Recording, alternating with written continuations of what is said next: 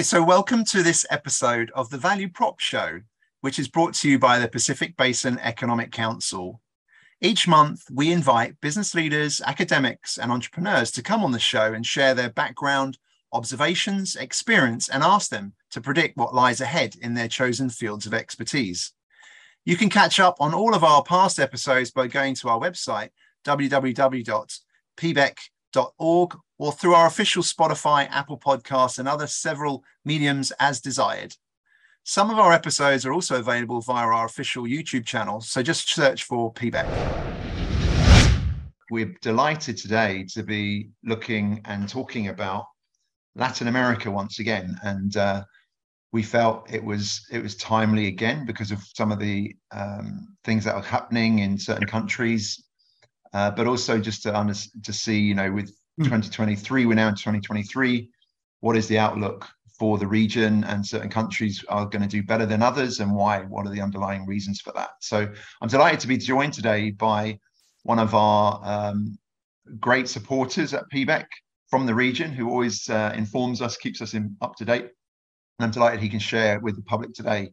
And that's Professor Evodio Kaltenecker, who's uh, living in Mexico, but originally from Brazil, as I understand. So he'll tell us now, if I may, hand over the mic to him to tell us a little bit more about himself before we go into a nice uh, dialogue together.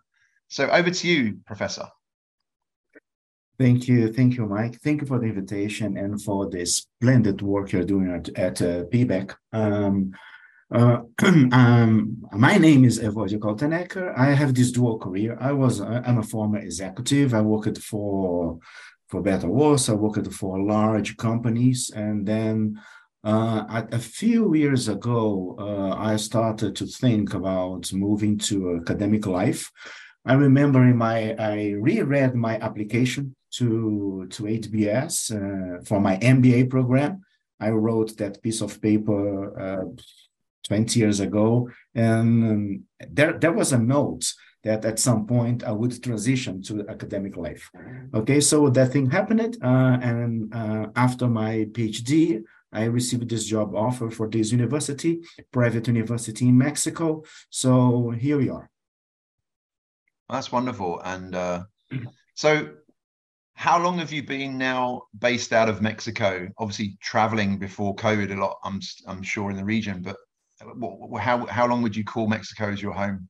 So far? Yeah, uh, as a home since 2018. In my previous life, I had the opportunity to visit Mexico and many other countries in Latin America as a, as an executive many many many times. But as home, uh, 2018. And how would you just before we go into the depths? I mean, just mm-hmm. interested to know how did you witness manage the whole initial fear, the unknowing of when COVID first broke in the world, and then taking us through to, um, I guess, the latter part of 2021 when things started to become more clear with the vaccinations. What was that like for you living in another country that's not necessarily your uh, original home? How did Mexico cope with that for the likes of yourself living there? Uh, yes, uh, I think it, uh, looking uh, in pers- into in perspective, it was an incremental process. In the beginning, we stayed at home like everyone else to see what's what, what's going to happen, to understand uh, the danger of the virus, and then little by little we try to understand and to manage uh, the different ways. Uh, and I saw different countries uh, dealing with different ways. In the beginning, in Scandinavia, laissez-faire, and it's going to nothing is going to happen. And if you look at Argentina, it's very strict lockdown. So in our personally speaking, we stayed here until I guess April or May 2020 when when perceived that the kind of very strong lockdown would happen we took a flight. Uh, it was the last flight. We, we, flew to the united states and then to brazil. Was the last flight to from us to brazil. And then uh, jets were shut down uh, right after our flight. We stayed working online like the rest of the world. I managed to come to mexico uh, in august because we thought at that time that uh, that the institutions and society will will open up again very soon. So my family stayed in Brazil. I flew in August, flew back to Mexico, stayed here until December when I realized that uh, my family would not come uh, anytime soon. I flew back to Brazil, stayed there until I guess August 2021. Then I flew again alone. A few months later, my family uh, joined me, and since since that time, we're having uh, taking the the measures, necessary measures, masks and vaccination. And nowadays, I see like I hardly see people wearing masks. Uh, for instance, in Brazil. So I was in in Europe uh, two weeks ago, same thing there. So uh, in only one flight, mask or uh, mandatory, and other than that, no one wearing masks. Okay. Well, that's uh, we're jealous uh, here in Hong Kong. We still have the mask mandate. It's probably the last thing to go, and even when it does, I have a feeling it's ingrained now into how people um, go about their business because to be fair i mean it's kept even the flu the normal typical flu uh, season to a very minimal level uh, funny enough. So there can be you know the skeptics out there but i do think uh, the cautiousness of asia society typically um, there will be this ongoing mask wearing voluntarily i believe.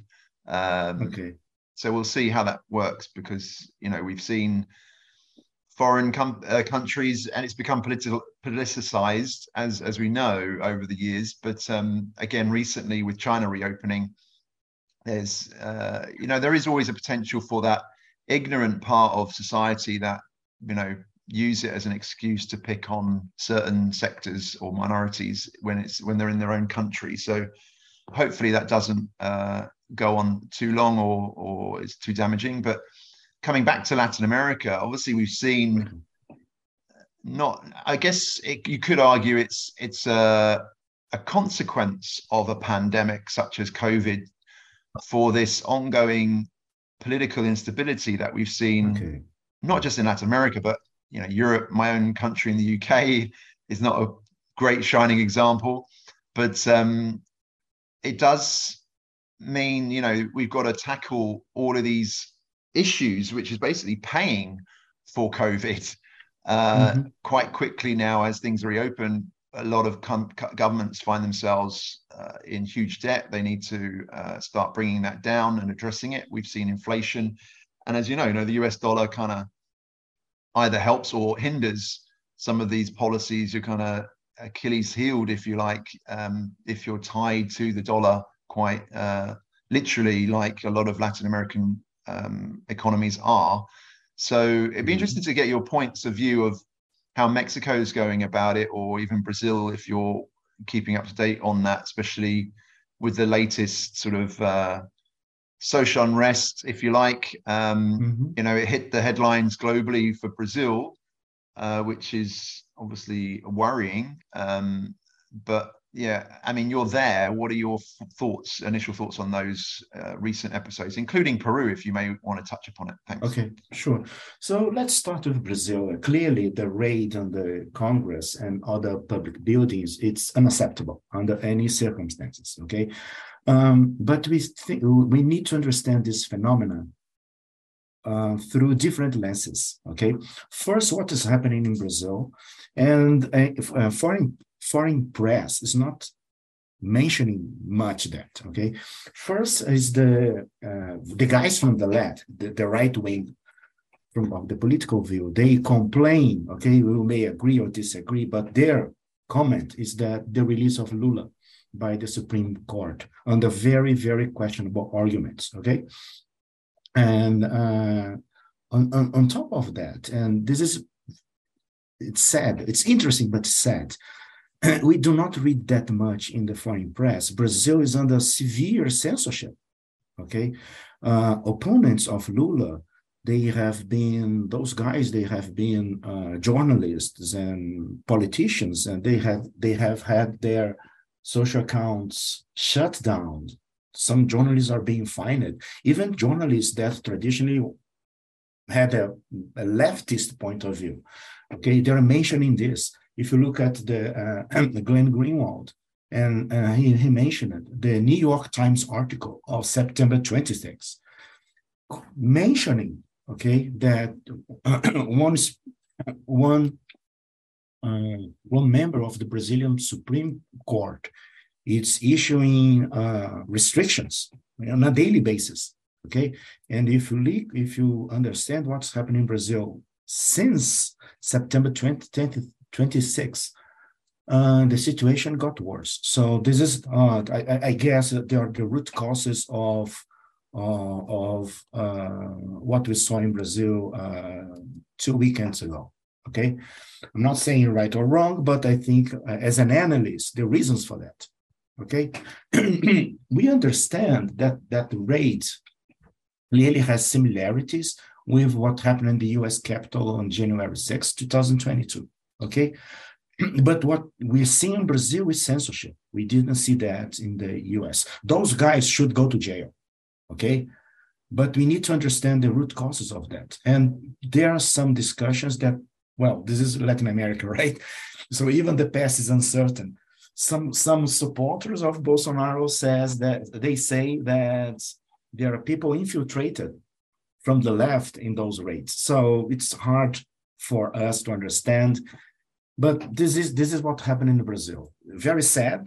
Guys should should be punished, but the context is that after the after uh, Lula da Silva's election, we see we saw things that happened only during the dictator, dictatorships in the 60s, censorship.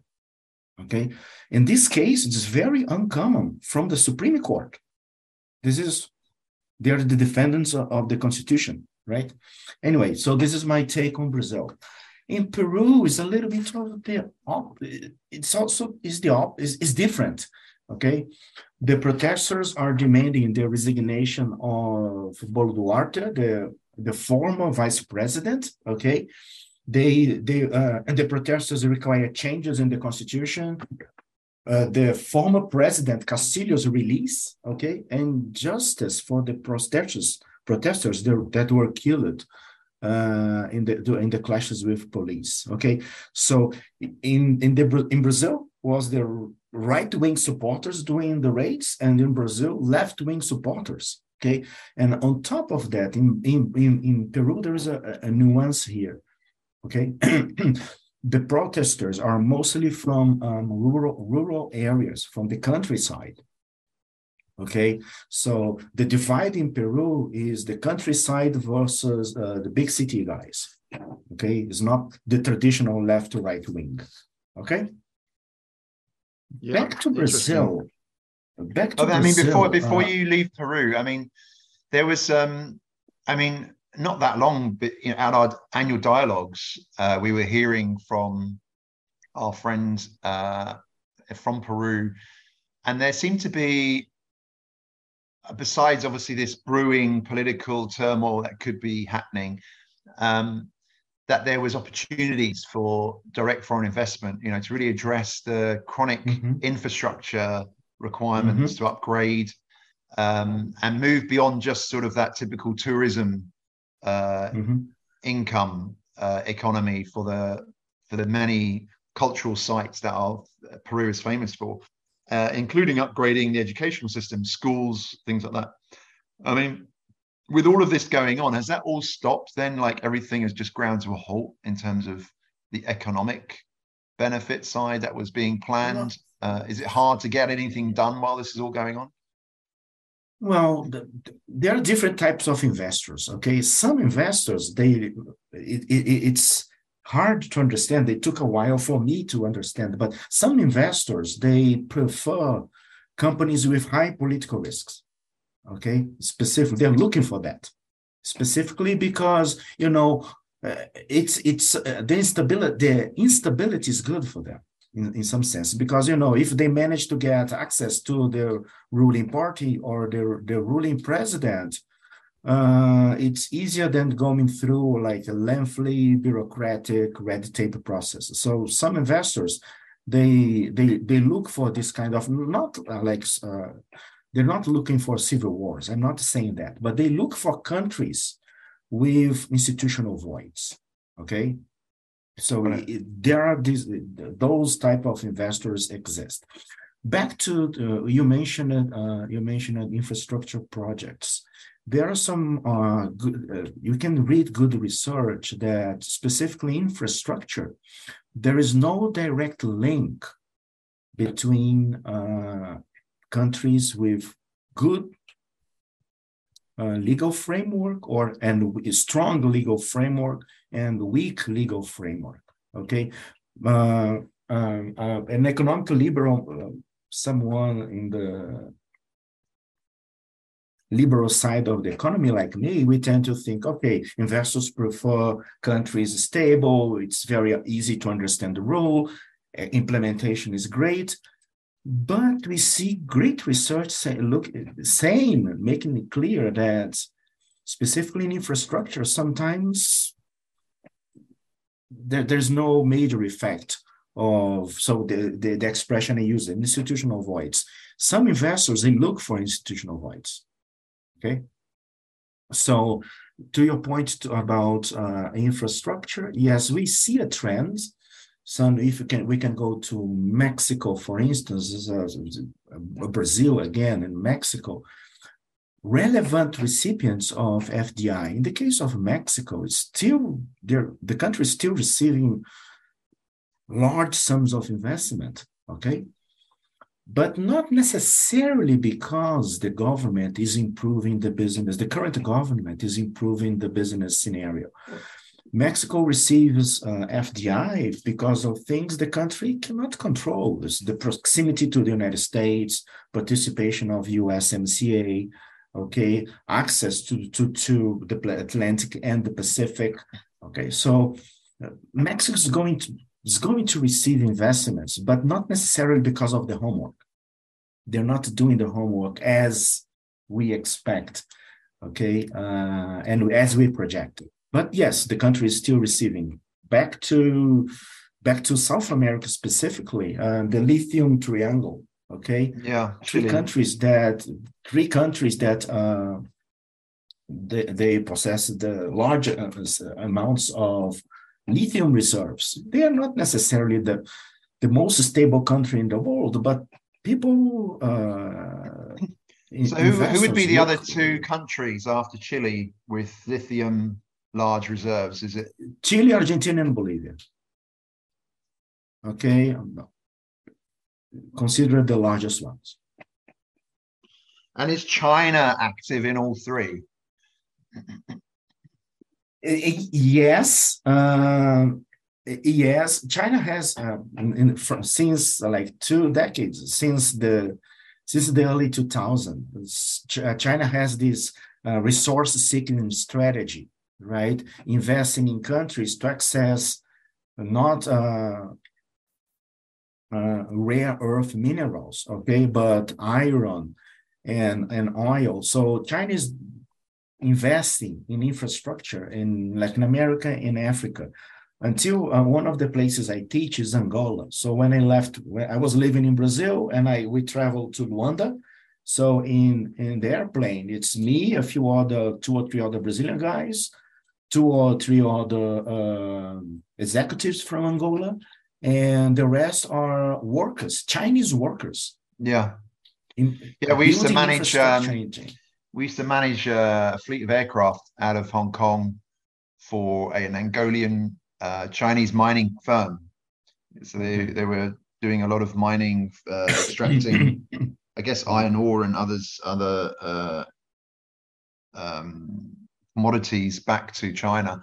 But um, do you think the reason for China seeing Latin America as a, a friendly area to do trade with has anything to do with sort of its social uh, social outlook, if you like? You know, the political side of most Latin American economies at the moment, anyway, seems to be led by more um, the left, the more mm-hmm. social mm-hmm. socialist uh, um, governments. Does that play well to China? I mean, but when we look at trade numbers, it, it hasn't necessarily. I mean, it, it's significant, but not really significant compared to the US by because of the fact that US is on its doorstep, Latin America's economy. So, but do you see? Um, with all that's going on geopolitically over the last couple of years, do you see an attitude changing at all between in policies that Latin America pivot back to being more friendly with America and and sticking to that part of the world rather than engaging and and getting deeper relations with Asia? Well, you don't see that? Yeah. No, I, I do see, but there are changes of gray here. Okay, so except Mexico, China is the uh, the main trading partner. The main trade partner of Mexico is the United States. Needless yeah. to say, except Mexico, China is the main trade partner of all other countries in, in Latin America. Okay, and it happened at two, uh, and it has been happening since the 2000s, right? Yeah. But China, China faced problems with, for instance, uh, Venezuela defaulted some loans to China, right? Argentina as well. So China is yes is uh, putting their hands on Latin America, not necessarily is changing, not because necessarily uh, they want to put a communist party there. Okay.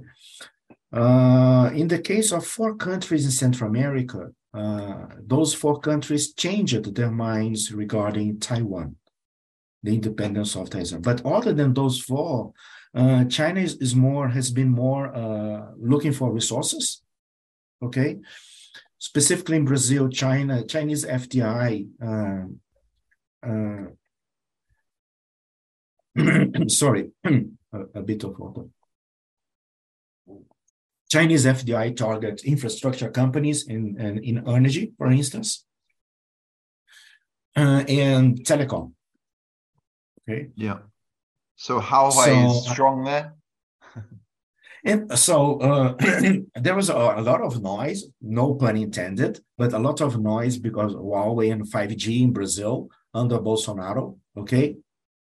At the end of the day, uh, the auction, the licenses went to someone else. Okay, but uh, Huawei is not that strong. So, but they they uh, they bought uh, telecom operator, a few telecom operators and energy companies, right? Okay. Uh, I we do not see a major shift under Lula da Silva. Okay, uh, most of the exports are from Brazil are from private companies, so I do not see a mandate from neither from when Bolsonaro was president and now under Lula, uh, saying, okay, let's buy and sell more to and from China. No, it's more from the private sector who is taking advantage. The agro sector in Brazil is really, really strong and totally on the private hands. No involvement from the state, the Brazilian government, for instance. So, do you see uh, any of the more recent trade agreements like RCEP and uh, CPTPP, which obviously US pulled out of a few years ago. Um, there was also talk at the recent APEC summit of bringing out, well, I think they brought back to the table a discussion. It's going to take many years, but what happens next after these major trade agreements are uh, up and running?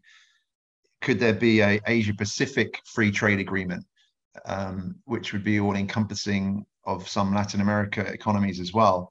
but that is uh, very much just a, a, discussion stage, early, very early stages. Even figuring out who could take that forward uh, tends, tends, tends to be Australia, with uh, one or two other economies that are looking to, um, you know, sort of at least get to a point where it could have some kind of framework that could be discussed. But that's we're talking multi-year uh, negotiations or even just discussions before that could go anywhere. But my point is, I guess, are those existing trade agreements like RCEP and CPTPP something that the Latin America economies and even businesses are seeking, or is it um, very much still focused on the US North America trade agreement with Mexico, for instance, and um, more so, I guess, blocks of countries coming together like the Pacific Alliance uh, mm-hmm. to sort of have um, better negotiation uh, and leverage when it comes to engaging with China in particular or other larger economies. How do you see that? And do you see the private sector caring about these trade agreements? Because from where I sit, sometimes I feel it's only benefiting a few who actually understand how to benefit from these trade agreements in the first place. It doesn't filter down to SMEs. Yeah, yeah, I don't. It's a tough question. I I have some data that we explain that the private sector is not like deeply involved. They have a, they send representatives to the meetings, but at some point it's governments with government level discussion. Yeah. Okay. And then they try the private sector, when they see a sort of momentum, they try to influence and may flex this, their muscles to approve a topic that will improve their own business, but it's not a great agent of changes. Uh, yeah. uh, in not only Mercosur, but also for the Pacific alliances. Okay. Uh, talking about PA, um, it's a kind of well, we we do we must admit that some advances happened. Okay, significant process in some areas. So they eliminate some import tariffs. Tariffs. they reduced uh, visa requirement for member countries, integration of stock exchanges. But the the key thing for a trade bloc is to improve trade, right? And it's not happening yet. It's it's uh, it's it's kind of Pacific Alliance is taking the tortoise route, not the hare. Okay, so yeah. they manage some they manage something, but the key thing didn't happen yet. In my very personal opinion, or professional opinion, right?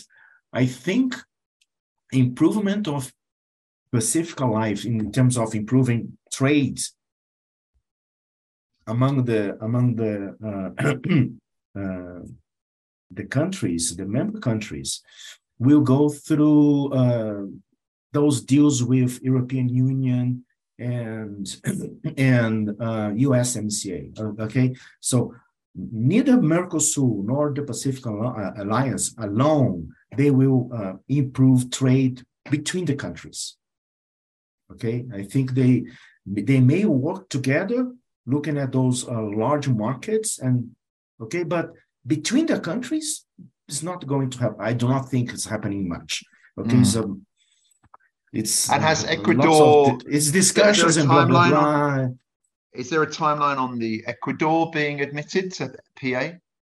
We expect 2023.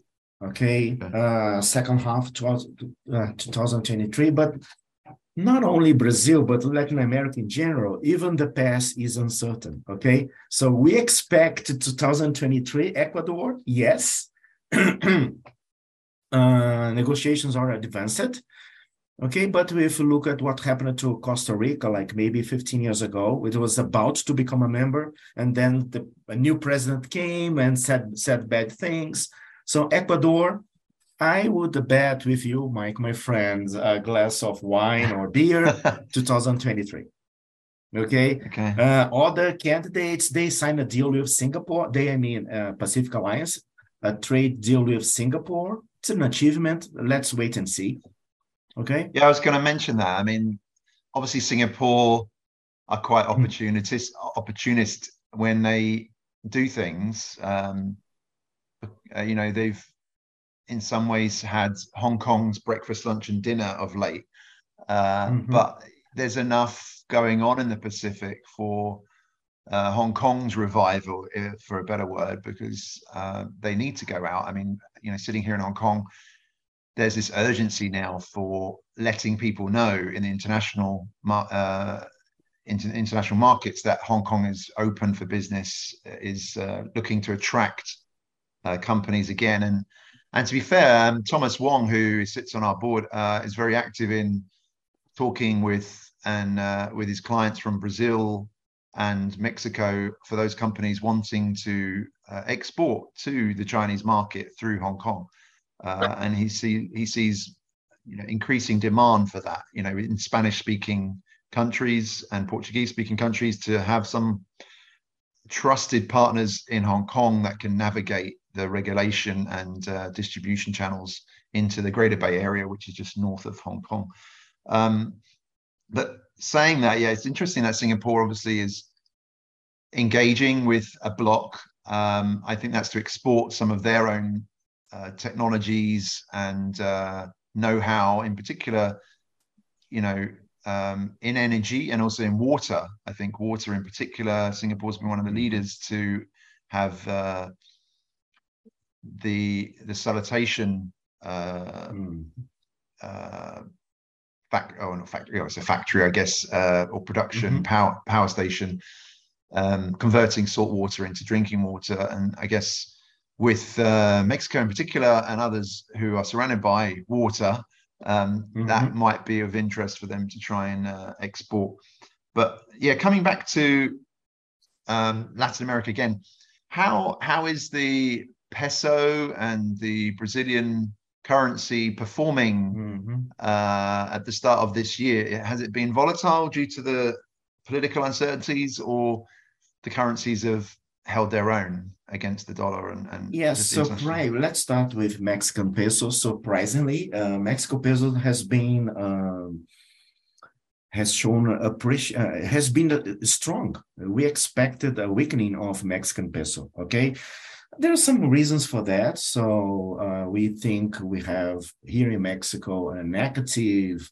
very active Mexican central bank interested increased interest rates because the counterpart in the U.S. Uh, Federal Reserve also increased uh, uh interest rates. Okay, so an active an active uh, central bank exports oil exports. Okay, uh, it's a Ukraine-Russian war and the European Union ban on Russian oil, so improved Mexico. Mexico exports. So we have two reasons for these uh, overvalued, I guess, Mexican peso, right? One internal and another external. Brazil has been very volatile, but for political reasons. Okay, a very tough presidential race, and then Lula da Silva initial comments not business friendly. Uh, his cabinet, he, the people he uh, he appointed to the to his cabinet, not not necessarily. People expected uh, people he expected a better cabinet and people with a better mentality. So remember, Lula had like uh, was president twice. Yeah. Okay. So Lula first first administration was from uh, from a was solid regarding fiscal policy and monetary policy. Okay, so it, it, it's uh, it's fair to say that Lula one uh, was kind of unexpectedly pro-business. Okay, Lula two mm, maybe not that much, and then Lula's successor Dilma Rousseff. Uh, with this wrong mentality of the 60s is not the the state and the private sector is the state versus the private sector. So looks like Lula 3 will be close to Dilma, Dilma 1. Okay. Strong interference of, of the government in the economy, the use of uh, state-owned enterprises, state-owned banks. So it's it's a deviation from Lula one, Lula one, right? Lula first term, not necessarily business friendly. Okay, so so there's this uh, pass through the crisis, is passing through the political sector to the to the economic sector. So Brasilia is influencing São Paulo, meaning São Paulo being the business city. Okay, so bottom line, solid peso uh, weakened the Brazilian real. Okay. And does that affect, does that feed into economies surrounding those two major economies like Argentina that you mentioned earlier, Chile? Because obviously they're serving, when it comes to exports, quite different uh, mm-hmm. products. I mean, you mentioned oil mm-hmm. exports there for Mexico. I mean, agri, big, big time in Brazil and wood and things like that. But with uh, the other three you mentioned, Chile, um, Bolivia, uh, and um, who was the third? I wrote it down. Bolivia and uh, Chile, Argentina, Bolivia. They all have large deposits of either well, lithium is the big one, which everybody mm-hmm. needs right now. Um, and there was obviously in the press as well that China was re-engage, not re-engaging, but sort of had secured some uh, agreements with Argentina again over over investments. I'm just wondering, you know, any comment on those economies, or it will be more of the same in 2023 for those three? Well, uh, Brazil is the largest, uh, Brazil alone, if you consider all Latin America, from Mexico to Argentina, Brazil is close to one third of total GDP. So, mm. what happens to Brazil will impact other economies, smaller economies in the region. Okay. Sure. So, uh, uh, uh, as luckily, a, a, lim- a, very limited growth in Brazilian economy will impact negatively other other countries in the region. Okay. so this is something to, to be seen. So just like in the United States and, and Mexico, right? So if you if the gringos are doing well, the Mexicans are happy. And the United States economy is doing is not that good, so Mexican economy will suffer. This effect, uh, it's not uh, compared to Brazil and other countries in South America.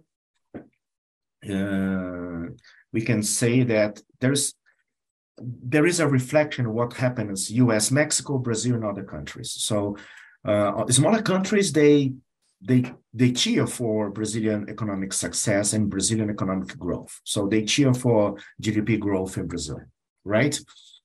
Uh, regarding how this, uh, generally speaking, Brazil as a commodity exporting economy, uh, uh, uh, uh strengthened dollar okay, uh, or a weakened real. And high commodity prices in general is good for the Brazilian economy or for Latin American economy in general, okay? So some specific sectors that depend on imports, so for instance, machinery that depends on imports of parts from other countries, they tend to suffer with a strong US dollar. Okay, yeah. because the part of the imports will become more expensive, right? But generally speaking, uh, strongest dollar is good for the economies of the region. Why? Because they export commodities. Sure. So, I mean, before I let you uh, go today, I wanted to touch upon some of uh, the sector or even the, I guess, the population that we sense have suffered. I mean, depending on your perception, but we could say have suffered the most during COVID, and that's the youth coming through because a lot of their education was disrupted, you know, with online learning. Um, this the social experiment in terms of uh, being confined at home and things like that have kind of forced this acceleration, if you like, of engagement via social means rather than face to face. There seems to be this habit now of a generation when they want to communicate, they just uh, SMS each other or do a voice recording rather than uh, meeting each other. it's kind of strange, but um, I don't think it's everywhere. But I'm just wondering, from a Latin America perspective, I know it's hard to generalize, but are you seeing problems that need to be addressed by governments, including uh, Lula, who's now in his third time uh, as president? I mean, how does he engage? How does he appeal to the youth? Is it environmental? The fact that he's promising to save the rainforest? What what is it that you know connects the youth? Th- is it is it the promise of new employment, new opportunities? Well, there's some someone said once that when you're young, you're leftist because you have a heart. When you get older, you are more market oriented because you have a brain, right? So there's idea that you, when you are young, you still do not have to pay the bills. You really believe in a world without the differences of people. So people tend to be uh, uh, more idealistic. Uh, more idealistic and then, then to be more leftist than the average of the population. Okay, so in this sense, maybe yes, but not a Lula specifically. Okay, uh, so yes, he has a strong support from from the youngsters. Yes, this is true. But I would say in any other country, not only in Latin America, but in the world, maybe. Okay. A few exceptions, maybe, but in general, the younger you are, the more you more idealistic you are. Okay, specifically about COVID, and now I'm talking as a teacher and also as a parent. Okay, COVID, COVID broke a few paradigms. First is that all, we cannot teach online. No, we can teach online. The second paradigm, paradigm is that the quality is the same. It's not the same. Clearly not. Okay. And as a parent and as a teacher, right? And and the younger the audience is, the worse the quality of the education you deliver online. Right. So I teach executive education. Uh, it's not clearly not the same, but it's manageable. I can teach if I have an adult on the other side of the my computer screen. Okay. Uh, with teenagers and below, it's really, really, really tough, right? Specific of Latin America, how it's coping uh, with education. Clearly, uh, education, again, we have like a few exceptions. We have in the region very few great universities, oh, very few great universities of research institutions, but across the board, unfortunately, in Latin America, I would say that education is an area of, approve, of, of improvement, right? um, and uh, and again, uh, with a few exceptions, I do not see a major improvement in the educational systems in, in, in the countries in the region. Okay, and again, we have one research institution that's doing fine another school of engineering in a certain university, uh, and some, but across the board, there are, there are areas of opportunities. Okay, what I see, this is interesting. I didn't have this this idea. Uh, what I see is that I work for a private university, top quality in Mexico. Okay. Uh, some people say there are three the best private universities in Mexico. One of them I work for, right? And I see people from, for instance, Guatemala, um, Bolivia, Colombia, Venezuela coming to Mexico to study in one of those three universities. For them, it's an upgrade. Okay. and the Mexican elites, when they can do that, they go to the United States. Yeah.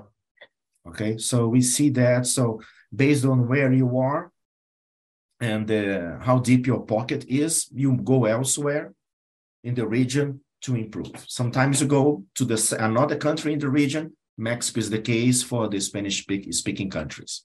Okay, so I would say that yes. To it's a very broad and long answer. Sorry, Mike, but I I think that uh, education can be improved in, in, in the region. Okay. Uh, discussions on how, what has to be done. Okay. Yes, there are discussions, but you know, still to be seen. Improvement is still to be seen. So uh, one of my research is the impact of COVID in uh, countries, companies, and people. One of the consequences is that COVID increased the asymmetries. Rich countries recovered sooner than average and poor countries. Recovered sooner because of the COVID. So GDP contraction, but the, the richer country, the richest countries improved sooner than the rest of, of the bulk. Right? Same thing for companies. High tech communication, large companies improved sooner than mid-sized companies. Same thing for the richest parts of the countries. The southeast of Brazil, the richest regions in the the richest richest region in, in Brazil. Same thing for Monterrey, Guadalajara, and Querétaro in Mexico. They improved faster than the poorer regions. So COVID increased the asymmetries. Okay. um, also in the educational sector, we see in a matter of, for instance, in a matter of weeks, a couple of weeks. Many universities in the private, some some the good universities, they start online. They move the switch it very fast to online education. Okay, and they look and they look for uh, state-owned universities and state-owned schools. Took for them longer to provide us any sort of of uh, courses and classes. Yeah. No, that, so, that was similar in in Asia, the poor Asian countries like even Philippines. You know, there's no physical school for two years, pretty hmm. nearly. So, um, and it took maybe six to nine months of the first year before they were actually, you know, uh, resources provided to have you know regular hmm. communication with teachers. Um, so yeah, I agree with that statement. Um, I guess uh, my, my final question is, you know, from only basically from people that you teach, do you see there's been a uh, a mental effect for a generation? Like, are they mentally affected by this? Are they more resilient or are they more uh, snowflakes? I, I, love the expression snowflakes. Very, very interesting. I think uh, the the newer generations they tend to be more more fluffy okay you know hard times develop strong people good times develop weak people okay and covid arrived and and uh, and back to the symmetry stronger people recovered sooner not physically but mentally okay so i guess to your point regarding um, mental health. But clear, I, am clearly not the best person you can talk to. Okay, but I know, but I, I, I expect. Let me put it in a very nice way. Okay, I, I expect. I cannot say that mental issues will happen will occur more in Latin America. It's it's hard for me to say. It's not my my area, but what I can see is that changes the habits of, of, the newer generations, the way they talk. And uh, I have two teenagers at home, okay? And they suffered a lot in the beginning, okay?